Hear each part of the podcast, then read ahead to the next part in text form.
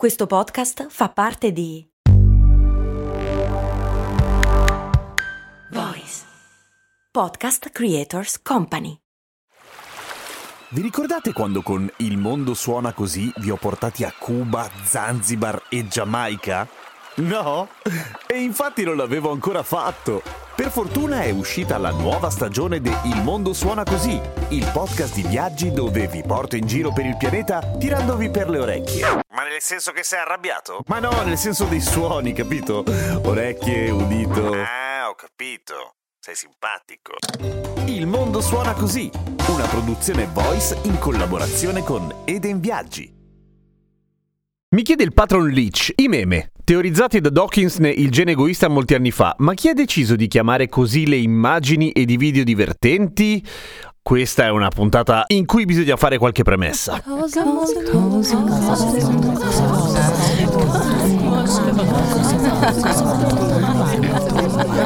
Cose molto umane di Giampiero Kesten. Ciao, sono Giampiero Kesten e questa è Cose molto umane, il podcast che ogni giorno, sette giorni su sette, ti racconta o ti spiega qualche cosa. Allora, la domanda del patron Leach è come mai i meme si chiamano meme? Perché in realtà il concetto stesso di meme è molto vecchio, come dice anche lui. Il meme, che inizialmente con internet non c'entra una mazza, viene teorizzato per la prima volta nel 1976 nel libro appunto Il gene egoista di Richard Dawkins.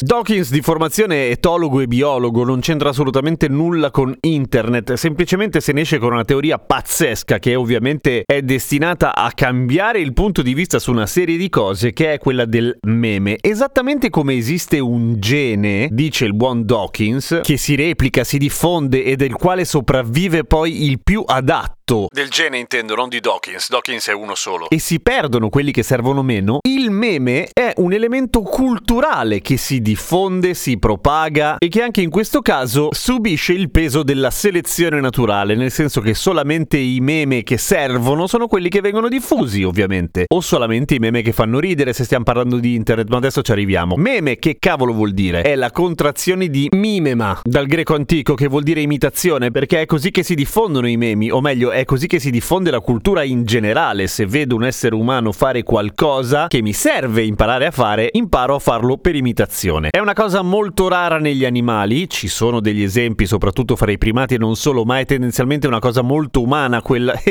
quella di imparare guardando ed è una cosa che caratterizza la civiltà umana sin dai tempi dei tempi, sin dai tempi in cui qualcuno ha inventato o scoperto il modo di fare il fuoco, ad esempio, o di scuoiare un animale o cuocere la carne, eccetera. Un meme me rispetto a un gene si diffonde alla velocità della luce, ovviamente. I geni, per essere selezionati, hanno bisogno di generazioni e generazioni. Un meme ci mette mezz'ora. Anche perché noi siamo maledettamente bravi a comunicare e a inventare modi per comunicare, fra cui il racconto orale, la letteratura, il cinema, internet, eccetera. Insomma, è facile diffondere il sapere. Ma la domanda del patron Leach non è che cos'è un meme, ma chi ha applicato il termine meme a quello di internet. Beh, il termine meme applicato applicato alle minchiatine che fanno ridere sul web. Sembra una cosa abbastanza casuale, in effetti ci sta molto bene, no? È a tutti gli effetti un elemento culturale, anche se è un'immagine che fa ridere. Ma esiste effettivamente il fautore di questa scelta ed è Michael Wayne Godwin, che non è esattamente uno scemo, anzi, è uno dei primi studiosi che si occupa di diritto digitale. È un autore che lavora a Wikimedia Foundation, che si batte per il concetto di open source, eccetera, e a un certo punto applica il termine meme al concetto stesso stesso dell'elemento culturale che si diffonde attraverso la rete. Michael Wayne Godwin è anche l'inventore della Godwin's Law, quella che dice che in una discussione online, qualsiasi discussione online, se è abbastanza lunga, a un certo punto si parlerà dei nazisti e di Hitler. Ma per tornare al concetto di meme come elemento culturale che si diffonde come un gene, qualcuno teorizza che in realtà probabilmente il parallelo più realistico da questo punto di vista, soprattutto tenendo conto della rapidità di diffusione, più che meme sarebbe stato virus, nel senso che i virus si replicano a quella velocità lì, ci si contagia rapidamente e allo stesso tempo diventiamo, costruiamo a un certo punto un'immunità al virus, così come facciamo con i memi in un certo senso. Ma i meme o i memi? No, credo che sia i meme, però lo uso indifferentemente perché sono una bestia. Ah, basta che lo sai. Nel senso che una volta che il meme viene conosciuto, imparato e in qualche modo assimilato, non fa più ridere, non fa più scalpore, perde la capacità di diffondersi, nel senso che che perdiamo l'interesse di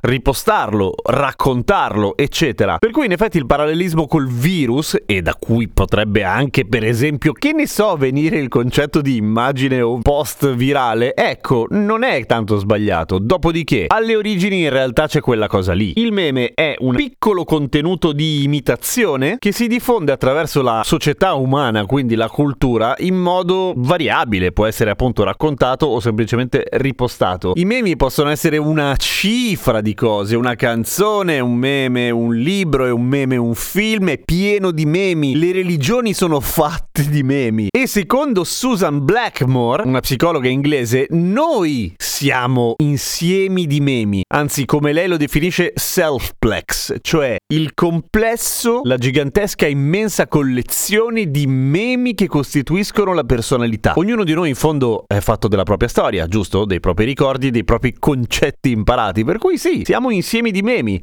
siamo come una pagina di 4chan. I tormentoni sono memi. E in un certo senso anche gli inside jokes, cioè tutti quei concetti, quei gerghi, quei tormentoni appunto che possono essere diffusi solamente all'interno di un gruppo perché al di fuori non vengono capiti, non fanno ridere, non funzionano, anche quelli sono memi. E quindi pensandoci a tutti gli effetti anche un podcast è un meme, anche cose molto umane è un meme, anche questa puntata è un meme. Forse sono un meme. Quindi fai una cosa, aiuta l'evoluzione della tua specie, diffondi questo podcast come il meme che è e condividilo tantissimo. Per esempio mandando il link di questa puntata al tuo amico che non ha ben capito che cavolo è un meme. A domani con cose molto umane.